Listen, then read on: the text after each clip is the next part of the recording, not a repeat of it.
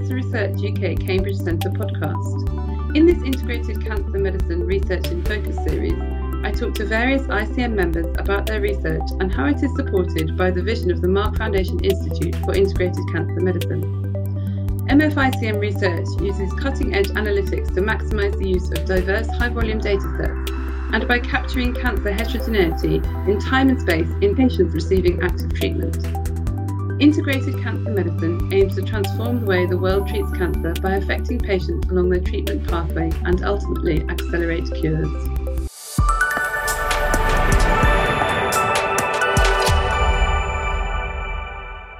Today I have with me Doctor Shubha Anand and Doctor Ezequiel Martin-Rodriguez, and we're going to talk about the Cancer Molecular Diagnostics Laboratory and how it enables clinical trials and translational studies.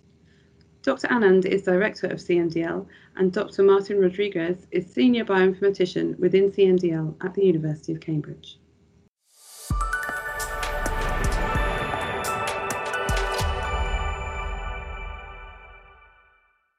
So firstly, could I ask you, where is C M D L situated, how is it funded, and what is its main function? So uh, C M D L is situated in the Clifford Albert building, and we also have a small laboratory which is embedded in the Cambridge Breast Cancer Unit within Addenbrooke's Hospital. We are funded mainly by the Cambridge Cancer Centre as well as the N I H R Biomedical Research Council. So our main function, in fact, is to do exactly what you said in the introduction, which is to enable clinical trials and the translational studies. So we do that by either collecting the clinical trial samples uh, from within the hospital, which our satellite laboratory does. We also get some samples delivered straight to the Clifford Albert building. And then we do molecular analysis, extractions, and we also uh, help setting up new assays, because we have a team of postdocs as well as research technicians who are highly qualified to do that. I know that C M D L supports the twelve major interdisciplinary research programmes. Firstly, can you tell me how it supports the disease areas within the Integrated Cancer Medicine programme? So part of C M D L's funding also comes from the Mark Foundation Institute for Integrated Cancer Medicine. And at present, this programme is running in breast, ovarian, renal, pancreatic, and hematological malignancies too. So for all these programs, uh, we are doing a complete set of analysis, starting from sample collection to molecular assay setup. For example, the for the hematological malignancies, we are now developing a new lymphoma panel, which we hope will uh, be diagnosing the patient in real time. And perhaps Ezequiel can go a bit more details about the lymphoma panel. This lymphoma panel is, is designed so we can test the germline D N A from the patient and the D N A from the tumor of the same patient before they start treatment. And once they start treatment, we are going to be doing with the same panel free-floating D N A from the tumor that goes into the blood and comparing the analysis that we get from that plasma D N A versus the tumor D N A to see how the patient is progressing during treatment. So that's really interesting. Can you tell me a little bit more about how that works? Does the tumor D N A change, or how does that test work? Yeah, it's it's a little bit complicated. It gets very technical, but essentially when you sequence from a tumor, whether it is an F F P E embedded chunk of a tumor or fresh frozen, you are sequencing directly cells that are from the tumor and extracting D N A from there. So you see more directly the mutations that are in, in the tumor and that are causing the tumor to be pathogenic. While when you look at the fragments that are floating on the plasma, you are sampling a heterogeneous bunch of D N A fragments that some are from the tumor, while uh, a large percentage of those are from normal cells. So first of all, you need to be able to separate them as, as well as possible, while afterwards doing bioinformatic analysis to be able to tell what, what's what. And when you do uh, correctly that what's what, and there are several methods for doing that, you are able to, one, see if mutations that you know were in the tumor from the sequencing of the tumor itself are present. You see them in the fragments of tumoral D N A in the plasma on one side, and on another side, you can look at overall mutational profiles at very low levels of frequency in those fragments of tumoral D N A in the plasma, to see how much tumoral D N A there is in this plasma sample versus normal D N A. And with that, you see the tumor load that that patient has as an evolution during the treatment to predict if they are going to be responding well to the treatment or not before any other methods can do the same thing, like radiology or any kind of imaging. So it's essentially an early indicator to treatment response. Yep. Great, thank you. Could you briefly describe how C M D L supports other areas, sort of early detection, prostate cancer, and perhaps early phase clinical trials, for example? Yes, so we have uh, two programs at the moment running for prostate cancer, which is also a translational study, almost like the personalized breast cancer program, where we are sequencing either the fresh frozen or the F F P E, which is the formalin-fixed paraffin embedded tissue from these patients, along with mad germline, to understand which kind of driver mutations are present in these metastatic prostate cancer samples. And then uh, the idea is that if there are some D N A damage response genes which are mutated in these cancers, that they can be uh, channeled to specific clinical trial in the future. So this is just a proof of concept studies. And for other early phase trials, the major one which we are working for at the moment is the Cancer Core Europe basket of basket trials. And for this, we are getting samples from five major centers within Europe. And we sequence again the, the mad germline as well as the tumor tissue, and uh, sending the results which we obtained with our C M D L developed three hundred fifty gene cancer panel to the molecular tumor portal, where it is discussed weekly uh, in an M D T. So this is how we are supporting other trials. And do you support other research as well? Yes, so uh, Ezequiel, who is our senior bioinformatician, he has set up a number of different collaborations with labs within biomedical campus, and I think he can talk about those collaborations. Yeah, in the, in the biomedical campus and in Cambridge and, and in a lot of places, I think, there is this uh, situation in which a lot of groups don't have much bioinformatics support or expertise within their own group. Uh, and it is quite heterogeneous. Some groups have a lot, some groups don't have uh, anything, and so and everything in the middle, because of how big the explosion in big uh, genetic data has been in the last decade, essentially. So the scientific community is still, in a way, adjusting to that. A significant amount of groups that they don't have the ability to analyze the data from the wet lab experiments on their own. And that is another way that C M D L tries to support researchers, clinical researchers in the campus, which is uh, when they have done their own sequencing, whether they have done it through C M D L or through someone else, we also collaborate to analyze that data and to make sense of it. One example is one clinical trial run by Doctor Simon Mendez on leukemia with tamoxifen to see the effects on tamoxifen in leukemia using R N A seq for expression of, of genes in patients who are responders and who are not responders. Another example is a study with cell lines um, that we are doing on lung cancer to see the effects of different antitumoral drugs like cisplatin and palbociclib in the um, cells that are converted to senescent cells due to the effect of those drugs, and they secrete a bunch of molecules uh, once they become senescent by the drug, and what is the effect that those uh, secreted molecules have on the cells around it, which is a very powerful prognostic tool for whether a patient that has overcome a cancer will have another one in the future or not.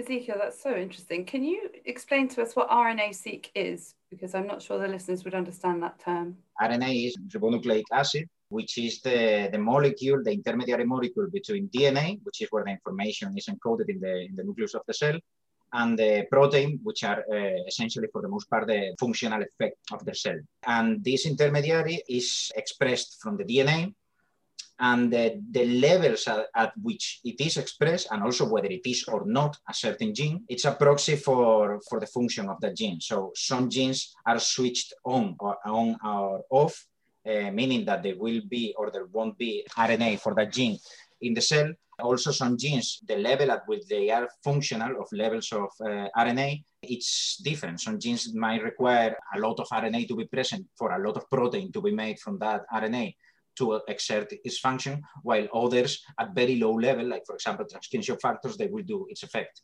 The levels at which genes are expressed within a specific cell type in a specific moment in the biology of a cell or an organism are very tightly regulated by the genome. And changes in those levels can produce pathologies like cancer. So uh, by comparing the levels of expression between a person that has a disease and a person that doesn't of certain genes, you can understand the biology of that disease.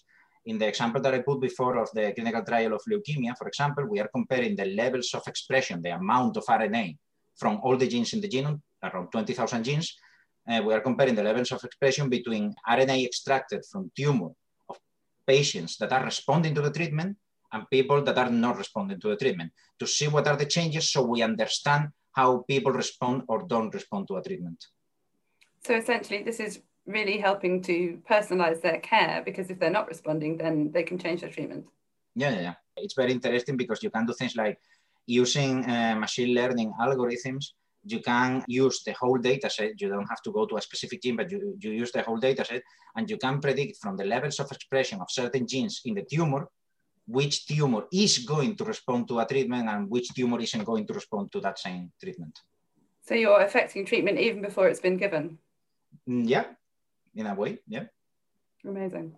What services does C M D L currently offer, and are there any development plans? Currently, uh, we are doing mainly collections of materials from patients. We are extracting nucleic acids.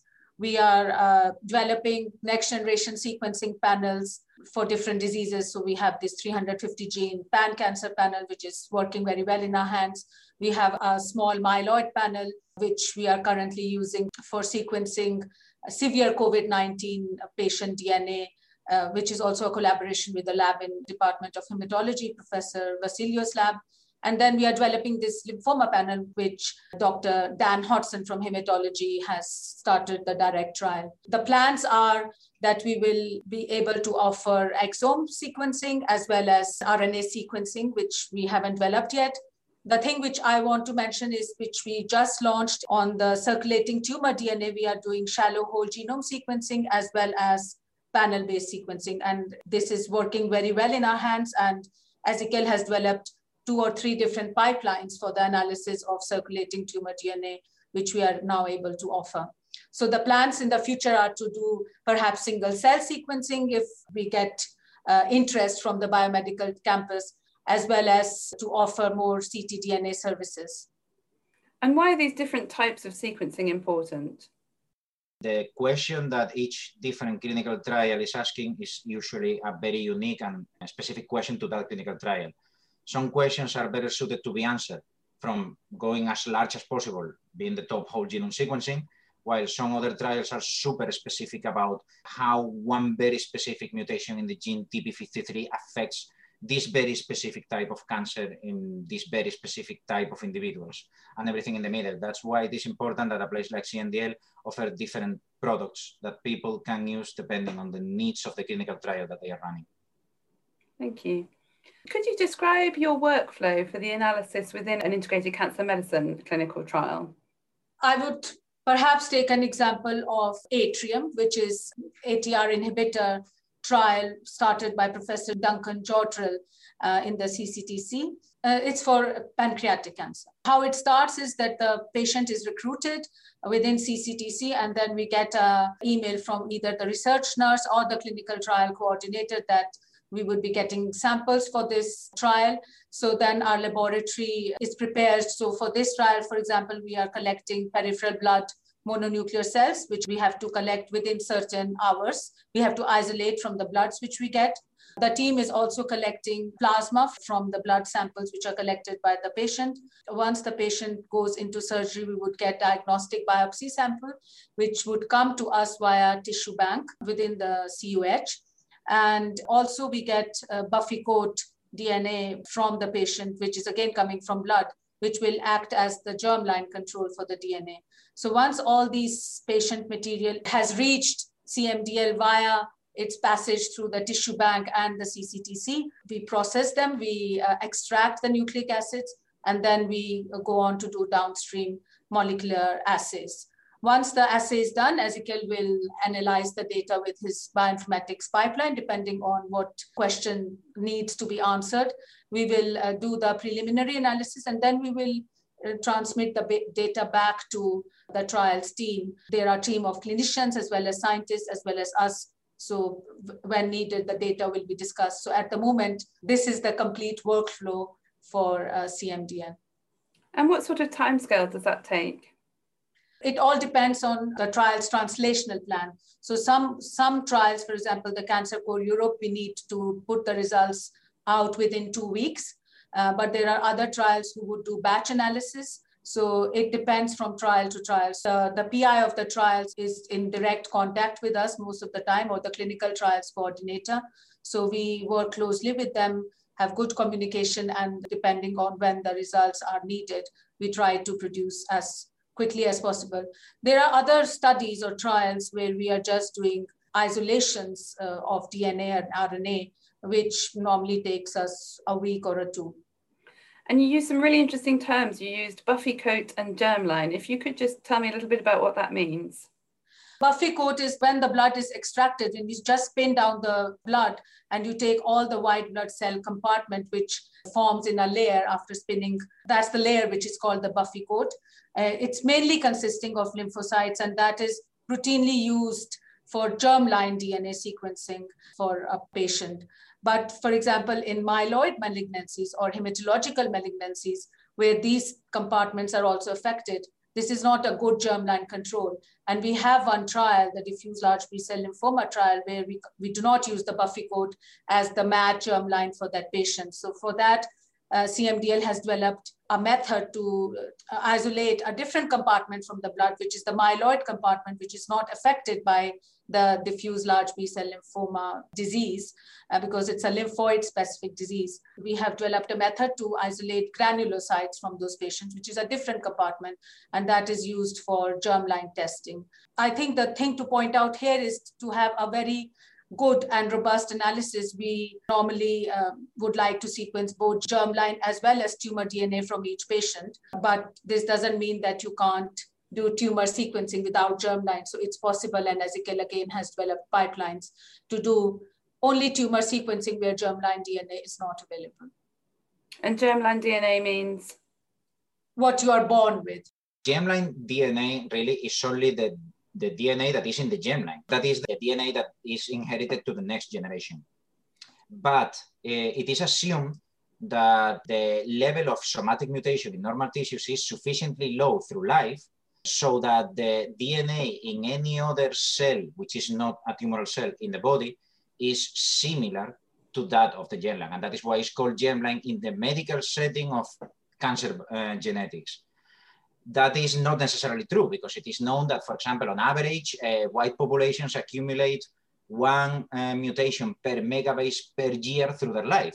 So it is somatic D N A, it's not germline D N A.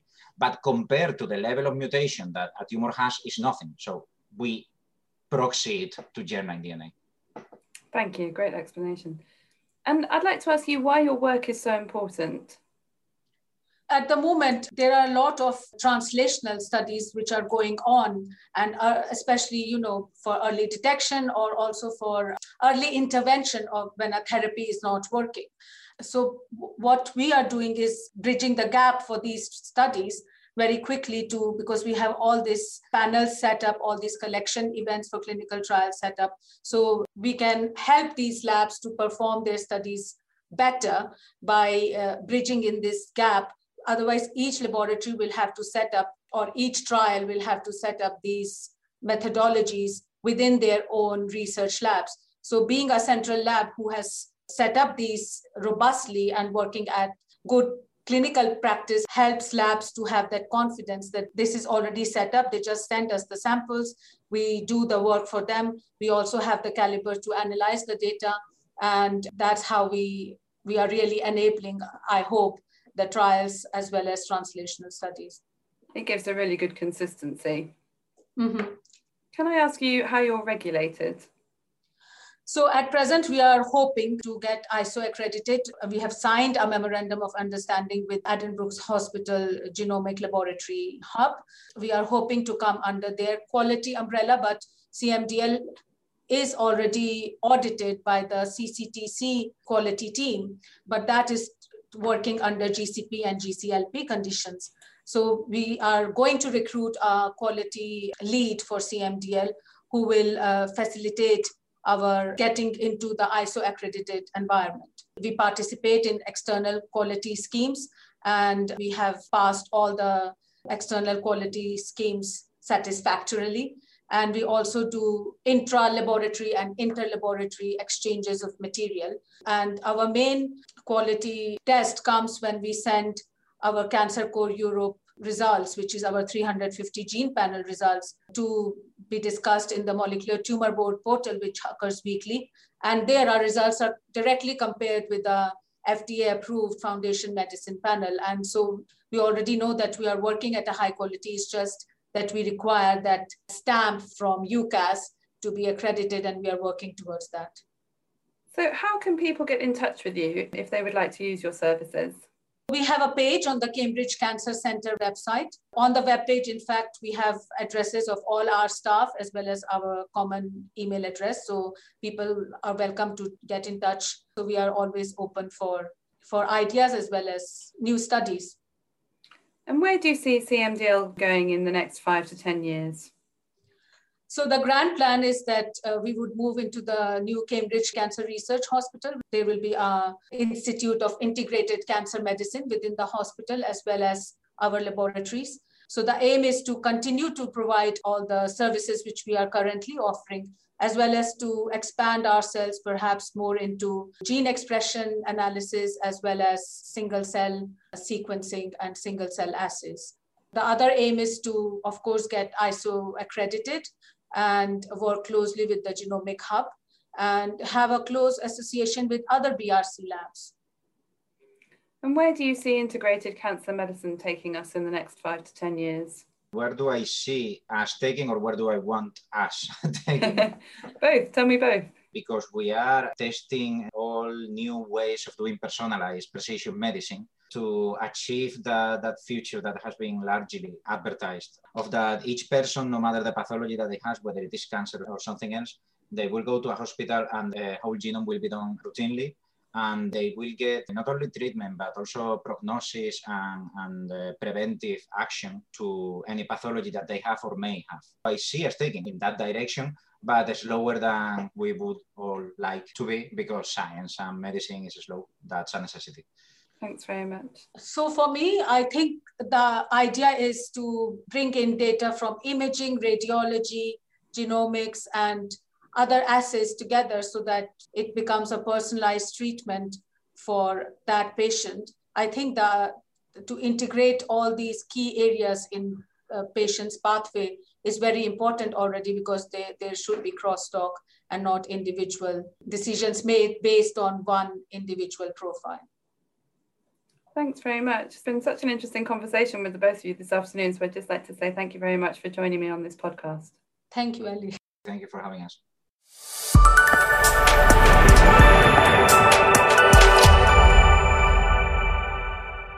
If you want to find out more about the work of the Mark Foundation Institute for Integrated Cancer Medicine, please visit our website at w w w dot integrated cancer medicine dot org, where you can find details of the I C M vision, all the current research, clinical trials, resources, publications, and team information. You can keep up to date with our latest news and events, and you can also sign up for our newsletter. If you would like more information about the work of the C R U K Cambridge Centre, please go to w w w dot c r u k cambridge centre dot org dot u k, or you can connect with us on Twitter using our handle at C R U K Cam Centre. Thanks for listening, and do join us again soon.